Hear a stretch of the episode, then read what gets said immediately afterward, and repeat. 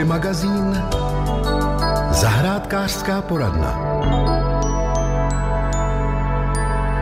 A jak jsem slíbil v úvodu, začneme s podzimní výsadbou jahod. A tak trošku vyvrátíme mediální mýty mezi jednou plodícími a stále plodícími s plzeňským zahradníkem Přemyslem Písařem. Teď je vlastně vhodná doba pro výsadbu jahod. Plánujete osázet nějaké truhlíčky nebo si dát něco na terásku, obnovit porost jahod, které máte na zahrádce, tak teď na podzim sadba těch jahod má perfektní šanci pro to, aby se dobře ujmula a rostla. Obecně bych chtěl říct, že Jahody mají rády humózní živnou půdu a nemají rády zamokření. Pokud je nějaký záhon, který neustále stolí ve vodě nebo je to prostě ve stínu, nemůže tam sluníčko, tak tím jahodám se tam nelíbí a oni potom ty jahody trpí. Jmenuje se choroba fuzarioza krčku kořenového, takže tam je potřeba aby ty jahůdky byly teda na nějakém sluném stanovišti, do té půdy přidat organickou hmotu, ideálně nějaké rašelné písky, něco takového, aby teda došlo k tomu rychlému zahřávání a pak ty jahody můžete samozřejmě pěstovat. Ty jahody jsou eh, perfektní, pokud ji pěstujete třeba na slaměné podestýlce, to funguje úplně perfektně. A zrovna tak funguje černá netkaná textilie, proti té je teda v poslední době obrovské mediální tažení, když já osobně nechápu vůbec proč. Je to prostě o tom asi někde získat kousek mediálního prostoru a na něčem si udělat jméno, ale obecně ta černá netkaná textilie nebo i tkaná tak zamezuje růstu plevele, což je pro ty rostliny dobře. Další věc, která tam je, tak je to, že ty plody nejsou umazané prostě od nějaké země, když zaprší nebo něco takového. A Samozřejmě ta prodyšnost i ta propustnost pro tu vodu je tam zajištěna taky, takže nemyslím si, že je potřeba mít nějakou hysterii z toho, že jste dal někde nějakou textilii a v televizi řekli, že to nesmysl, tak já bych to tak jako rozhodně neviděl. Co je celkem důležité, tak eh, jahody můžeme podle doby, kdy plodí, rozdělit na jednou plodící a stále plodící. A třeba minulý rok eh, bylo celkem vtipné, že všichni se dotazovali po stále plodících jahodách, protože jim někdo v televizi řekl, že ty jednou plodící jednou odplodí a pak umřou, tak všichni chtěli stále plodící, tak takovému nedorozumění tam došlo. A Teď je třeba zase po roce taková doba, kdy stále plodící jahoda je špatná, protože někdo v televizi říkal, že stále plodící jahodník je častěji napadán květopasem a protože je špatný. Takže teď pro změnu stále plodící nikdo nechce, protože to má vadu a to je takzvaný květopas. Takže vážení posluchači, já to řeknu úplně jednoduše. Ano, květopas je standardní škůdce, který je na nehodníku. A ano, stále plodící jahody jsou na ně opravdu citlivější, protože nekvetou dva týdny, ale kvetou celou sezonu, protože jsou stále plodící.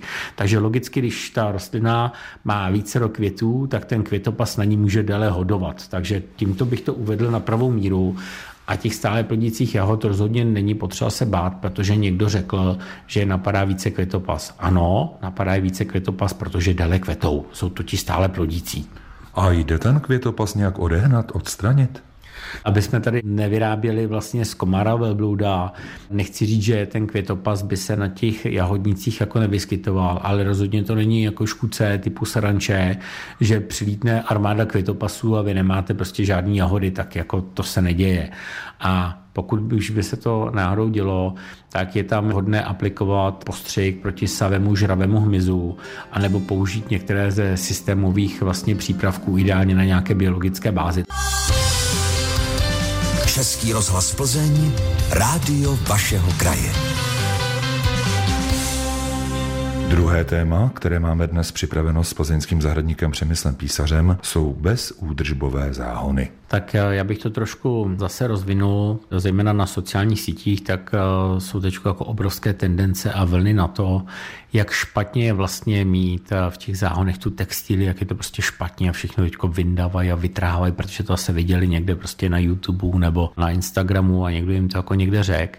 Takže já bych to téma rád otevřel a řeknu tomu následující. Já třeba na mé zahrádce nemám ani textilie, nemám tam ani kůru. Ale je to proto, že jsem zahradník, jsem svým způsobem úchyl, který, když může, tak si prostě vezme do ruky nějaké nářadí nebo jdem prostě mezi ty kytičky a s nima prostě chodím mazlit. Mě to dělá dobře a to, to mám jakoby radost. V tomhle slova smyslu jsem asi jiný, než je třeba většina lidí, kteří jsou v práci třeba hodně hodin za ten týden a na tu zahradu chodí relaxovat, ale relaxovat tak, že si prostě, já nevím, otevřou pivko nebo si posekají trávník, zalijou kytičku a mají jiný druh relaxu.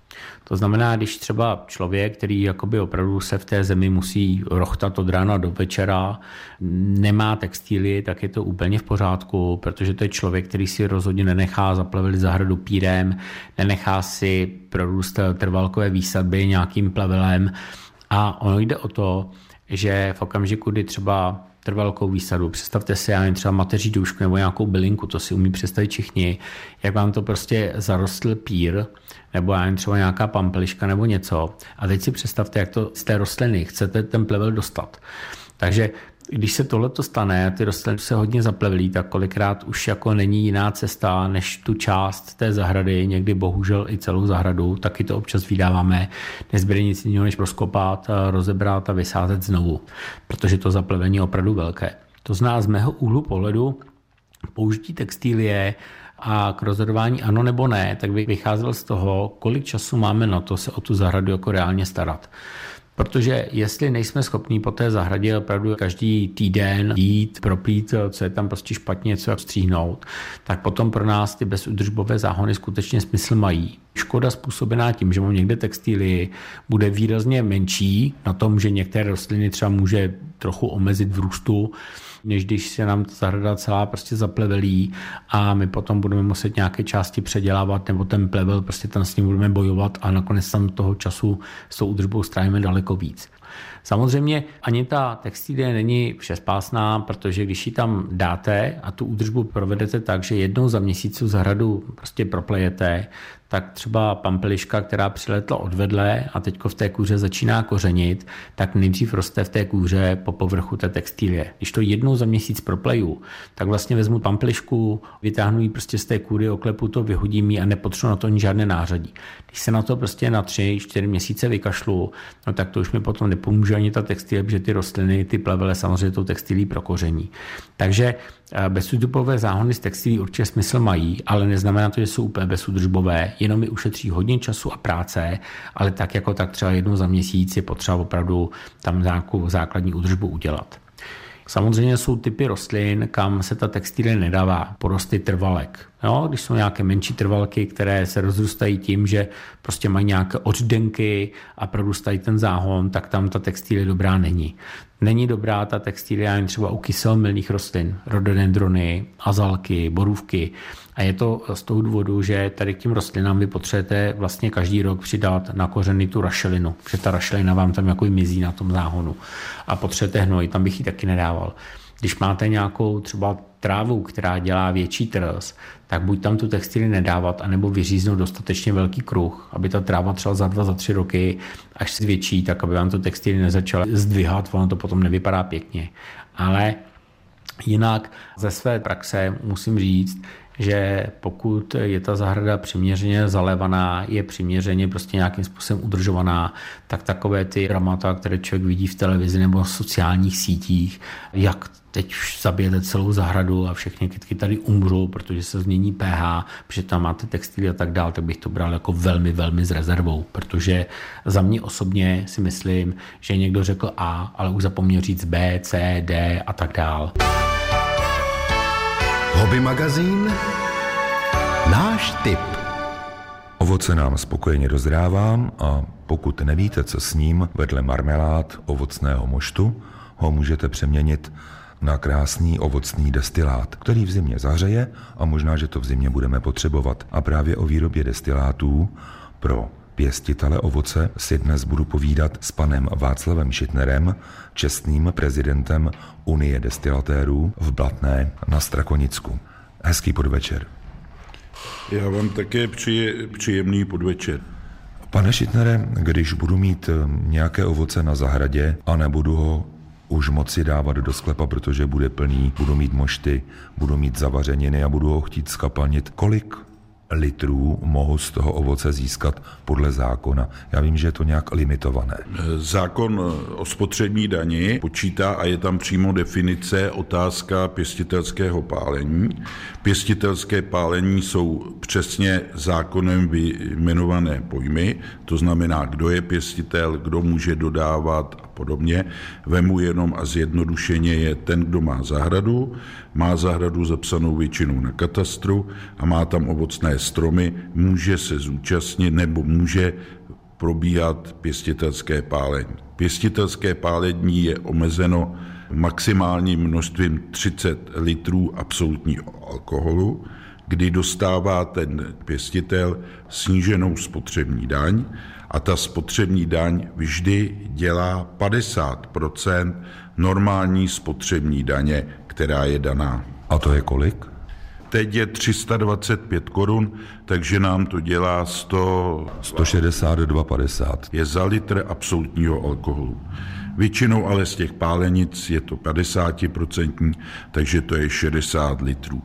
Je jedno, jestli to ovoce je švesky, hrušky, třešně, merunky, sčítá se všechno dohromady a upozorňuji prosím vás na to, v současné době díky digitalizaci je celní zpráva, která vybírá tuto daň a skutečně i kontroluje, aby lidi nepřesáhli více jak 30% Protože pěstitel, když přijede do pěstitelské pálenici, je povinen podepsat čestné prohlášení a v tom čestném prohlášení udává své rodné číslo a podle rodného čísla to celníci většinou vždycky dohledávají. A když budeme rodina, dejme tomu budeme vlastníci, tatínek, já, dejme tomu manželka, maminka, jenom těch 60 litrů.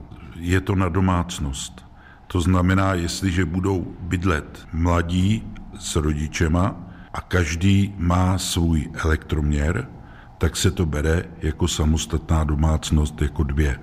Ale většinou, když je to barák a mají jeden elektroměr, tak je to brány jako jedna domácnost. Já vím, že ten elektroměr není zrovna přesný ukazatel definice, co to je rodina, ale tak to většinou kontroluje celní zpráva. Takže musíme bydlet spolu, ale když budeme bydlet každý zvlášť, já v paneláku a tatínek v rodinném domku, tak já budu mít smůlu. No, já bych ani neřekl. Teď jde jenom o tom, na koho je napsaná ta zahrada. Jestliže ta zahrada je napsaná na tatínka, tak může pálit akorát tatínek. Jestliže je ale třeba tak, že ten, kdo bydlí v paneláku a má číslo parcely někde, kde jsou ovocné stromy, tak může se taky zúčastnit pálení. Prozraďte mi prosím, kolik litrů mohu získat z jednotlivých druhů ovoce. Asi nejčastější budou švestky, potom to budou jablka, hrušky, třešně už jsou za námi, višně také. Mluvíme opět o litr absolutního alkoholu, tak potřebujete tak okolo 33 kg třešní a višní. Hrušky, který je dneska vlastně, dá se říct, takový druhý nejrozsáhlejší pálení po švestkách, tak po hruškách máte tak okolo těch 30 kg. Jablka jsou velice nevyspytatelná, protože jablka většinou ke konci tak potřebujete okolo třeba z 22, 24 kg a nejlepší výtěžnost mají švesky, které se pohybují tak okolo 20 kg na litr absolutního alkoholu. A hrušky, ty jsou také sladké? Se zdá, že je sladká, ale těch hrušek se doopravdy potřebuje tak na litr tak okolo 30 kg. Já jsem myslel, že když je sladká, že má hodně cukru, takže to na nás jenom tak to ovoce působí. Skutečně působí, protože u té hrušky se pohybuje refrakce, to znamená fruktóza, která je vlastně obsažená v tom ovoci, tak ty se pohybují tak mezi 15 a 17. Jako. To doopravdy zkresluje. Český rozhlas Plzeň, rádio vašeho kraje. Panem Václavem Šitnerem, čestným prezidentem Unie destilatérů a také majitelem pálenice v Blatné, si dnes povídám o pálení ovoce, tedy o jeho přiměně na ovocnou pálenku. Už jsme zmínili, že budeme platit poloviční spotřební daň, tedy 162 koruny 50 haléřů za litr 100% alkoholu, že ho můžeme mít 30 litrů z vypáleného ovoce, když ho naředíme na klasické pití, tak tedy 60 litrů. Ale teď mi, pane Šetnere, řekněte, vy jste byl prezidentem Unie destilatérů 33 let. Zažil jste někdy to, co se dnes děje s energiemi? Energie potřebuje každá pálenice, ať už bude ovoce skapalňovat elektřinou nebo většinou plynem. Toto je velice zákazná otázka. To, co se děje v dnešní době, doopravdy za celý můj profesní život, kdy se v tomto oboru pohybuju už skoro 44 let, tak jsem doopravdy nezažil. Pěstitelské pálenice dříve byly postavené na bázi toho, kam si i lidi, když pálili, nosili svoje dřevo nebo si nosili svoje úlí. Všichni páleničáři de facto museli tyto pálenice předělat kvůli ekologii, kvůli zelené cestě a podobně. Většinou předělali buď na plyn duplikátorový, anebo přímé čočky, anebo na elektřinu. Takže dneska se všech pálenic skutečně týká nárůsty, které jsou. Co to je otázka za stropování? Jak se to dneska bude rozdělovat, co je pro střední, co je pro drobný a co je podobně pro to. Páleničář bez energie nemůže provozovat tu pálenici, protože se doopravdy dostává do situace, kdy prostě to navýšení je tenhle rok nějakým způsobem doběhne, protože většinou ty páleničáři mají udělané nějaké dohody a podobně. Ale co bude příští rok? Jak dál to bude pokračovat? Vokolik se bude zvyšovat ta energie tak, aby ještě pro lidi to pěstitelské pálení bylo výhodné? To si myslím, že dneska nikdo není schopen přesně určit. Jako. A na Moravě tam si lidé většinou vozí svůj kvas vypálit do ovocné pálenice. Tady v západních Čechách většinou přivezeme to ovoce, pálenice ho zpracuje a když vykvasí a vytvoří se z něj destilát, tak nám zavolají, aby jsme si přijeli. Takže nemůžeme odhadnout cenu práce té pálenice, protože asi každá pálenice bude mít jiné podmínky, jiné ceny energií a od toho se bude odvíjet cena právě práce jejich. To je poměrně dost eh, velký problém eh, nejenom pro pěstitele, ale i pro toho provozovatele té pěstitelské pálenice, protože jsou pálenice, který doopravdy neví, kolik mu ten kubík toho plynu bude vycházet. Pálenice už běží, běží naplno, protože sezóna si myslím, že je průměrná, není ovoce tak, že by bylo Bůh ví, jak, jako velké množství Třešně se jakž takž podařilo, ale v Čechách se třešně moc nepálí. Meruňky v Čechách nejsou, nebo je hodně málo, tady se málo pálí. A teď je otázka švestek, eh, hrušek a jablek. Úroda jablek je abnormální, švestek je takový průměr a hrušky spíš nižší průměr. Takže jako uvidíme. To, co se týká nasmlouvan, ten páleničář je doopravdy v těžké situaci. Ten, který nemá nasmlouváno, tak doopravdy nemůže těm pěstitelům eh, prostě říct eh, přesnou cenu. Myslím si, že to nebude ale zase tak radikálně u toho pěstitelského pálení, že by ty ceny vyjely o 50, o 100 já se domnívám, že ty ceny se budou plus minus pohybovat na výšení od 5 do 10% Takže dejme tomu průměr, o kolik si průměrný páleničář vezme za svoji práci za litr alkoholu? Je to rozdělený, jestli si dává ten destilát do lahví, přidává k tomu nějakou etiketu, takže zákazník přijede, má to rovnou v lahví s nějakou etiketou, anebo jestli si to přinese svojí vlastní nádobu, kam mu to provozovatel pálenice naleje do kanistru, do plastové lahví a podobně. V tom jsou dva základní rozdíly, které určují přesně tu cenu ale myslím si, že se to bude pohybovat tak okolo 180 až 220 korun za litr 50%, když budeme počítat za lahev. Ale každá pálenice pochopitelně bude mít tu cenu jinou. Tak to už za litr dobrého, kvalitního alkoholu jde. Je to tak? Pořád to vychází, když se podíváte na ceny, které jsou za 50% třeba slivovice Hruškovice a podobně, tak pořád na těch 50%. No. Hobby magazín zaujalo nás. Před měsícem jsme slíbili s Tomášem Sislem z Institutu zdravého bydlení výsledky testů plastových oken. Byly zaměřeny na hlučnost a proto se teď konkrétně na ně podíváme, jak dopadly. Hezký podvečer. Dobrý podvečer, pane redaktore. Kolik oken jste testovali, pane Sisle? Testovali jsme 8 výrobků, z toho je potřeba říci, že jeden výrobek byl dřevěný, tak aby jsme měli srovnání. Okno by nás mělo izolovat od venkovního prostředí, mělo by umožnit větrat, ale také zabránit dohluku třeba z přilehlé rušné komunikace, takže jak dopadly testy? Musíme si říci, že pokud se bavíme o testování akustiky, vždycky hodnotíme dva různé aspekty. Dá se říci, že jednak se hodnotí okno jako samostatný výrobek a po druhé se dá hodnotit okno jako takzvaná výplň otvorů, jako součást zabudovaná do té celé stavební obálky. To je právě věc, kdy pak přichází k tomu důležitému bodu i to, o čem my se dlouho bavíme, a to je způsob zapravení. Tam právě zapravení toho okna může hodně ovlivnit eh, výsledek celé zkoušky. Když to vezmeme v rychlosti, tak eh, zajímavé je, že tak, jak se na základě tady těch eh, akustických zkoušek rozlišují určité třídy zvukové izolace, tak vlastně všechna ta běžná okna nám spadaly do hranice třídy zvukové izolace 2. Dřevěné okno a to plastové okno s trojsklem, ty dosahovaly hodnoty z třídy zvukové izolace na pomezí 3 a 4. To znamená, že ten rozdíl byl diametrální.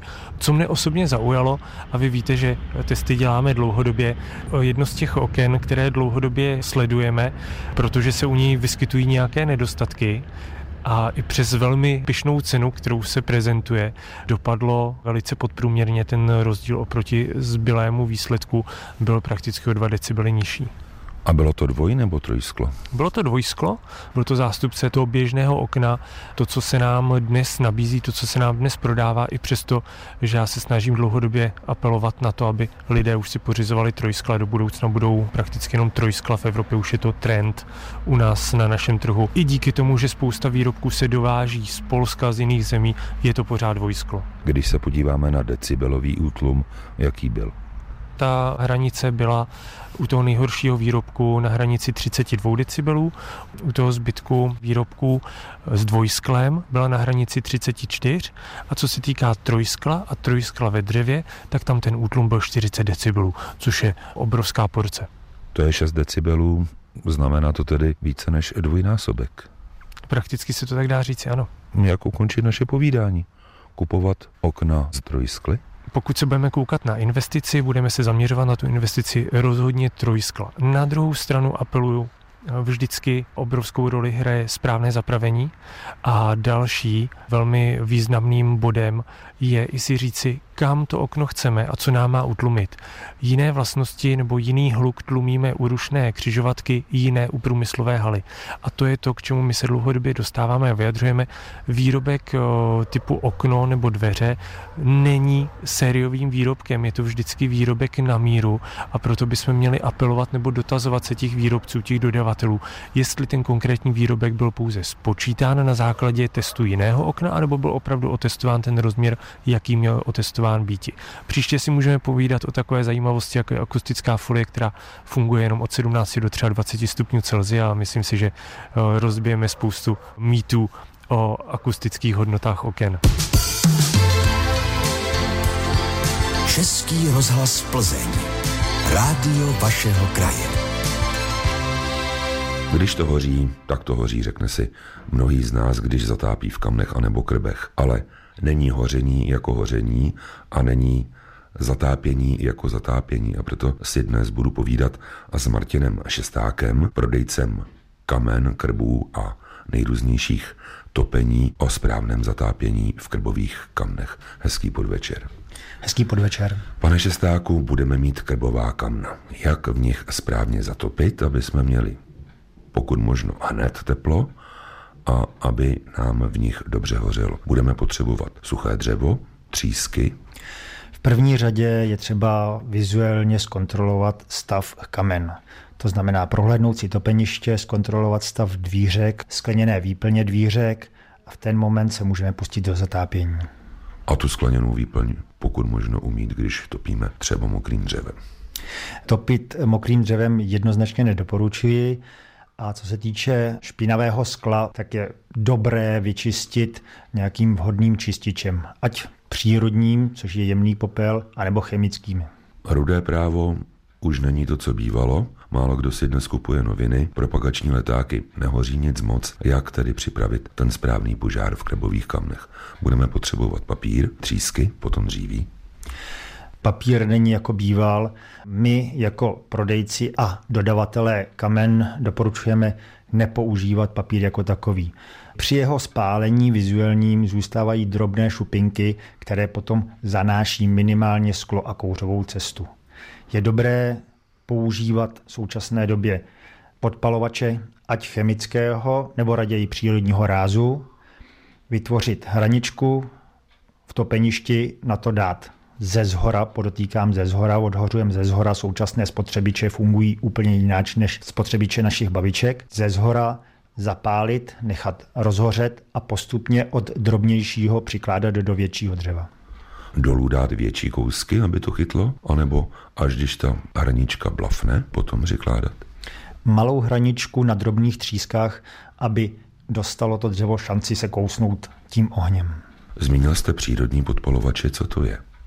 Přírodní podpalovače jsou v dnešní době hojně používané především hobliny namočené ve vosku, které vám vydrží při tom podpálení a dobrému tahu hořet 5 až 8 minut, což dostane v ten moment to dřevo šanci se kousnout s ohněm. Hranička začne hořet, budeme přidávat větší, větší a největší kusy? Přesně tak a hlavně štípané dřevo. Od měkkého dřeva na ten zátop a v momentě, kdy máte rozhořel dokonale, tak v ten moment si můžete dovolit přikládat tvrdší dřevo. A co polínka, která neštípeme? Budeme mít nějakou pěknou kulatinu, nařežeme, dvířky tam vyjde? Polínka jako taková nejsou hodná, je třeba opravdu štípat, aby se ten oheň dokázal chytit na tom dřevě. A když už bude rozhořeno a přidám tam pár polen?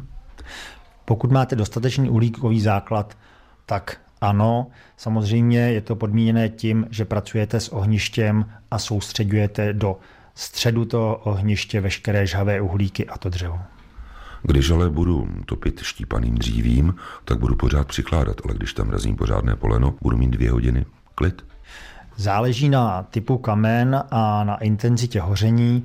Předpoklad je takový, že jednou za tři čtvrtě hodiny 50 minut byste měl pravidelně přiložit.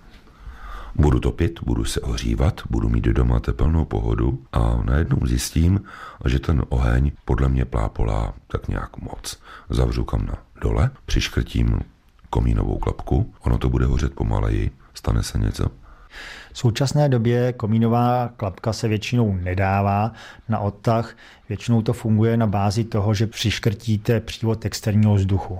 Je třeba zase na druhou stranu pracovat s tím, v první řadě by v topeništi mělo být rozhořelý plamínek, ať je malý nebo velký, záleží na intenzitě, kterou požadujete, ale jednoznačně by to mělo být živé ohniště.